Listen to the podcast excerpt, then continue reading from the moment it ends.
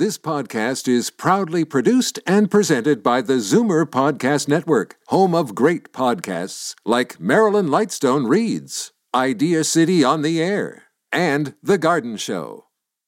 You're listening to an exclusive podcast of the Zoomer Week in Review, heard every Sunday at noon on AM 740 Zoomer Radio. You're listening to the Zoomer Week in Review, brought to you by Chartwell Seniors Housing, making people's lives better.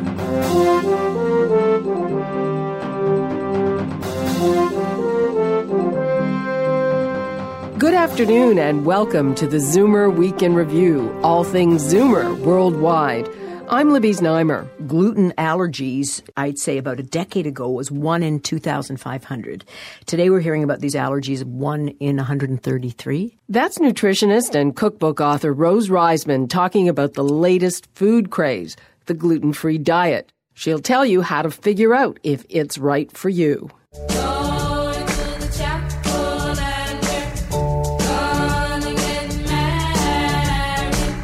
Making a good marriage at any age is the theme of a new romantic comedy that's a perfect summer read.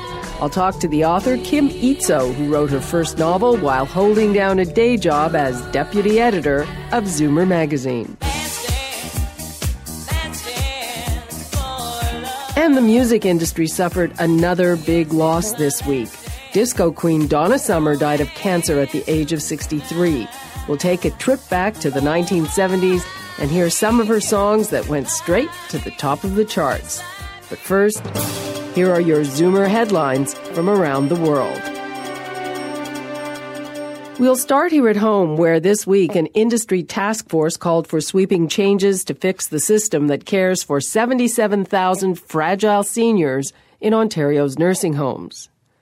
The group is making a series of recommendations, including setting up committees at each facility to fix its specific problems and respond to reported cases of abuse.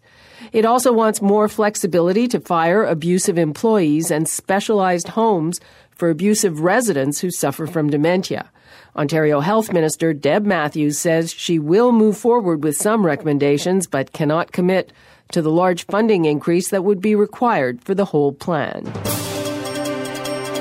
The U.S. Centers for Disease Control says all Zoomers should be tested at least once for the liver destroying hepatitis C virus. According to the CDC, 1 in 30 baby boomers has been infected with Hep C, and most do not know it.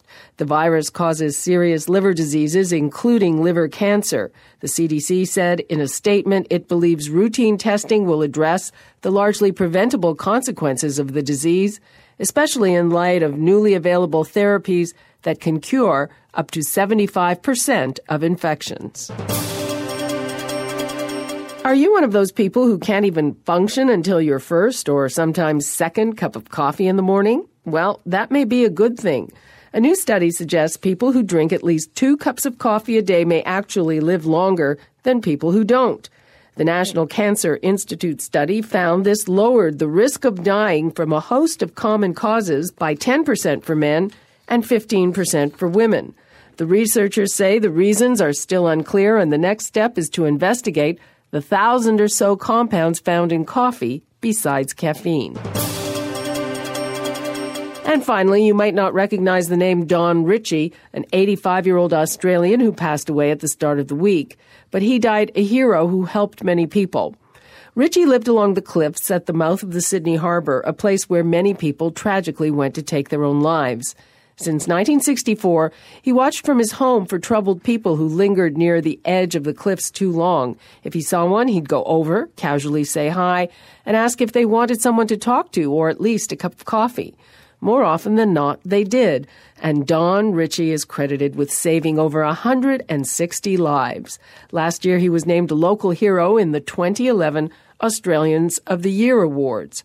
Upon receiving the award, he said, We can't be afraid to speak up to those in need and to remember the power of a happy smile, a listening ear, and a kind word. Those are your Zoomer headlines from around the world. I'm Libby Znaimer, and you're listening to the Zoomer Week in Review.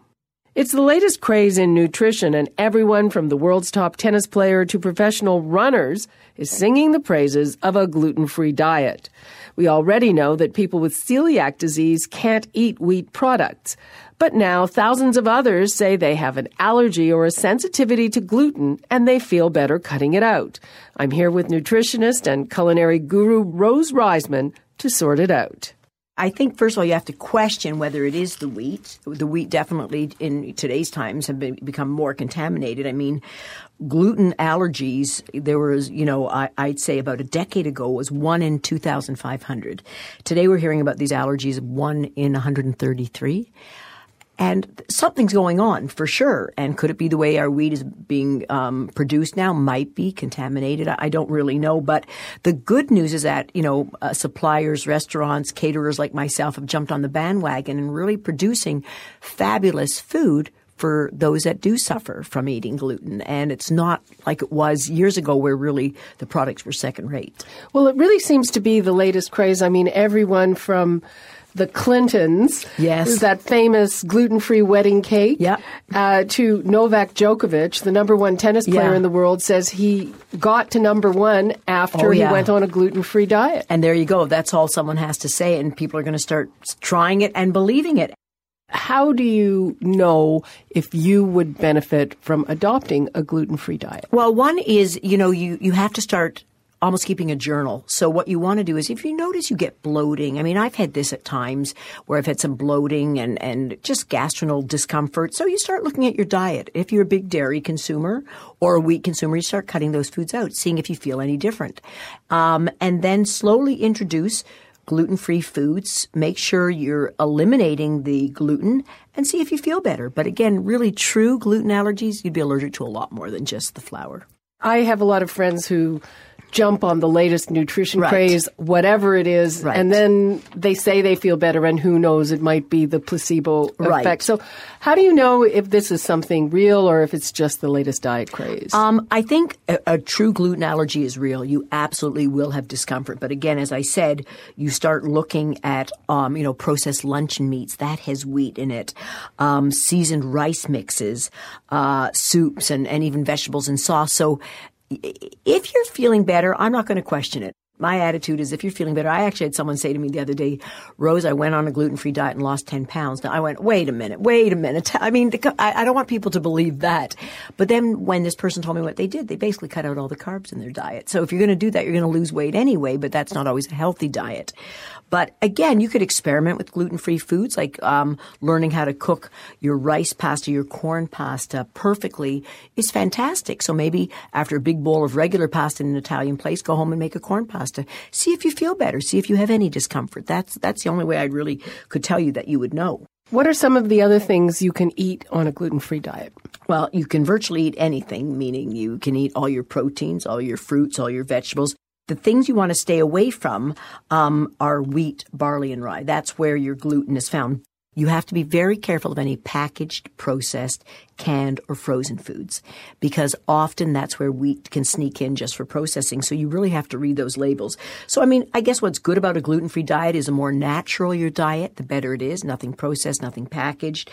Uh, a real gluten allergy, you won't step into a fast food place, even a restaurant, contamination. I'm going to be a devil's advocate again. Sure. I mean, those processed foods are bad for you, and to begin with, they would probably make you feel bad, bad anyway. anyway so. I, I, I, totally agree. Um, you know what? My advice is really to, as again, read those labels and go on a real gluten free diet for two or three weeks. That's what you'd have to do. But you have to be disciplined enough to go through your pantry and read and know what the other words are for wheat and say to yourself, okay, I'm not going to touch this. I'm going to make my sauces from scratch. I'm going to read every label. I'm, I, barbecue sauce has wheat in it.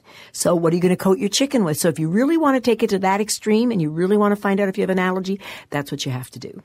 Sometimes people with gluten allergies, not celiacs, gluten allergies, if they take themselves off gluten completely for six months, they can reintroduce small amounts. You can't if you're celiac.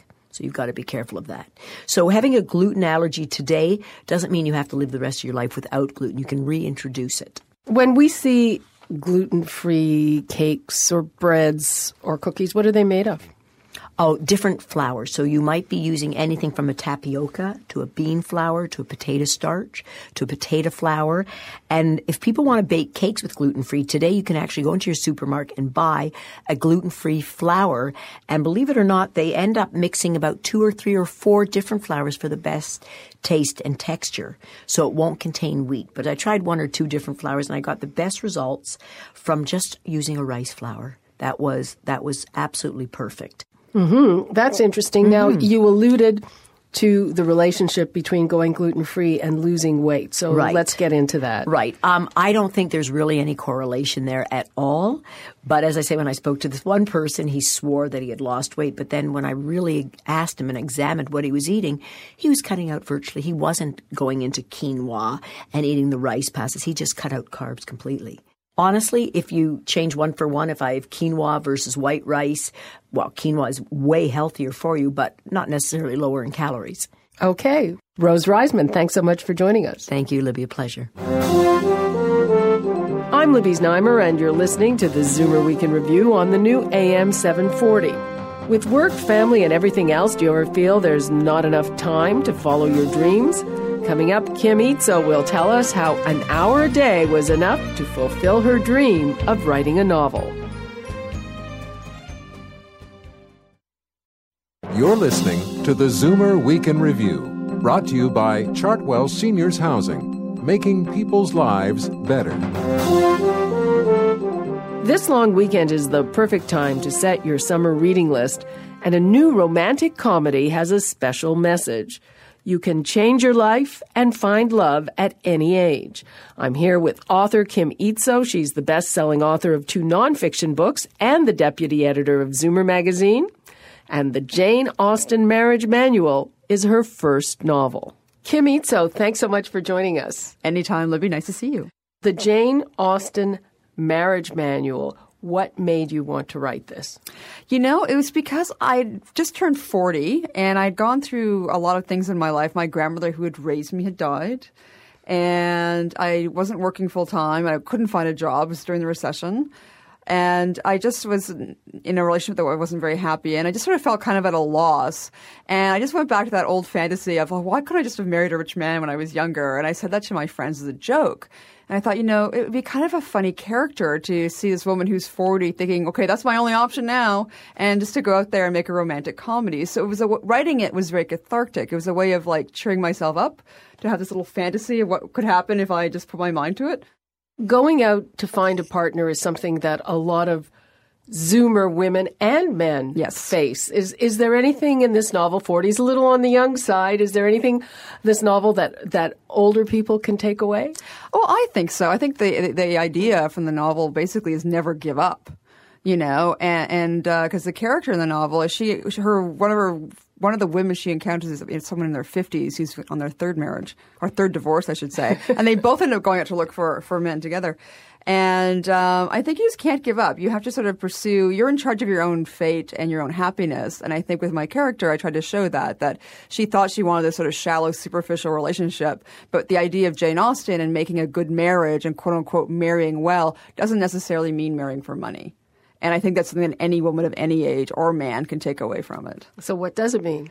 Marrying well, I think it means marry, meeting your match. You know, good companionship, someone you connect with, someone that you can fall in love with, and someone who makes you laugh. Because that's when it's a romantic comedy for a reason, you know. And I think the character is funny, but I think she finds laughter in, in, in the romance she does end up with.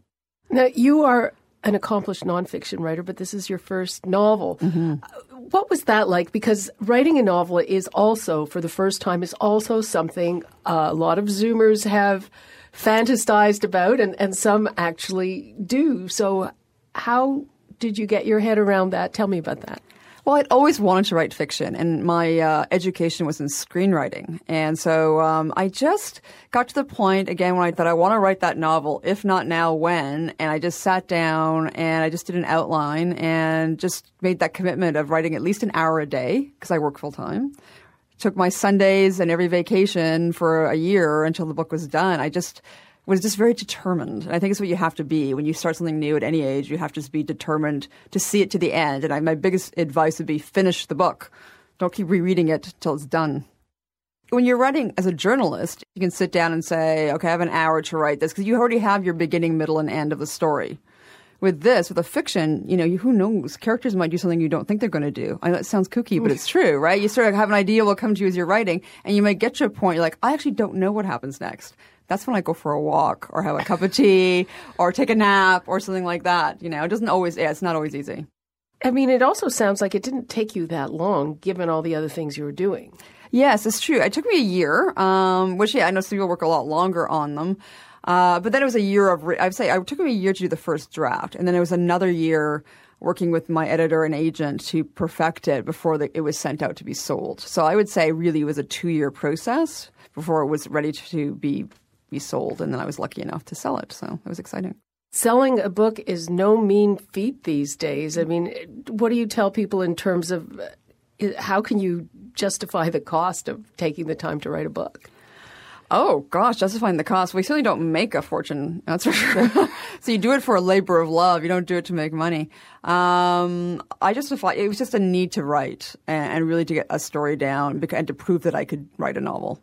Does anybody who is a novice of this have you know a hope in hell of selling their book? Um, yeah, I, I think so. I mean, really, my three pieces of advice to anybody, because I've been asked this, is definitely a. The first one is finish the book. You know, that sounds really simple and obvious, but it's not. A lot of people start and rewrite and, and, and rewrite, never get past chapter three. So finish the book. Hire an editor, like a professional editor. Nowadays, the way publishing works is the publisher really wants a book to come in almost ready to go. Uh, I hired a freelance editor. Anyone can hire a freelance editor. They're an objective person and they're a pro. I would do that.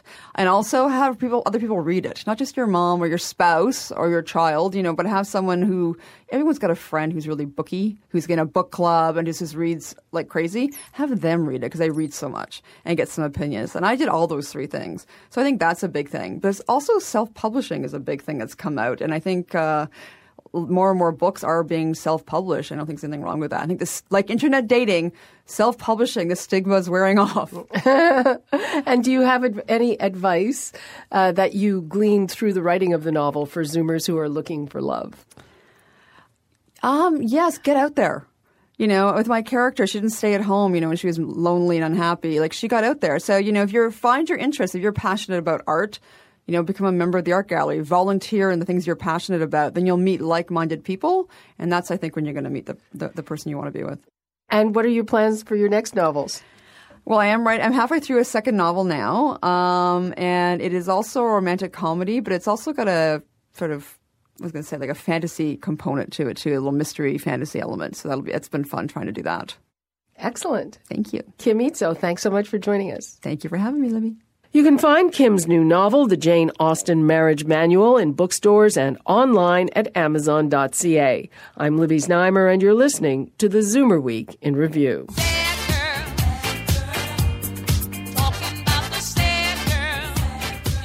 That's the queen of disco, Donna Summer. She passed away this Thursday at the age of 63. Coming up in just a moment, we'll remember her life and hear some of her music. Stay tuned. You're listening to the Zoomer Week in Review, brought to you by Chartwell Seniors Housing, making people's lives better. Welcome back to the Zoomer Week in Review. I'm Libby Znaimer. This week, the music industry lost another legend. On Thursday, Donna Summer passed away from lung cancer not related to smoking at the age of 63. She was born LaDonna Gaines and grew up in the suburbs of Boston. From a very young age, she loved to sing. She often performed at her local church. Her mother once said she would sing through breakfast, lunch, and dinner. When she was 18 years old, she moved to Germany to take a role in the Munich production of Hair. From there, her stage career blossomed and she went on to become backup singer for Three Dog Night. It was in this role that she met producers Giorgio Moroder and Pete Bellotte. They brought her to Casablanca Records and together they put out some of the biggest hits of the 70s. Love to Love You Baby, MacArthur Park, Heaven Knows, Spring Affair, Winter Melody, and Bad Girls. She eventually left disco behind and went on to have a few big pop songs in the 80s, including She Works Hard for Her Money. However, her most popular hit was the 1979 single Hot Stuff. It took the number one spot on the Hot 100 Billboard and went on to win Donna Summer a Grammy for the Best Female Rock Vocal Performance.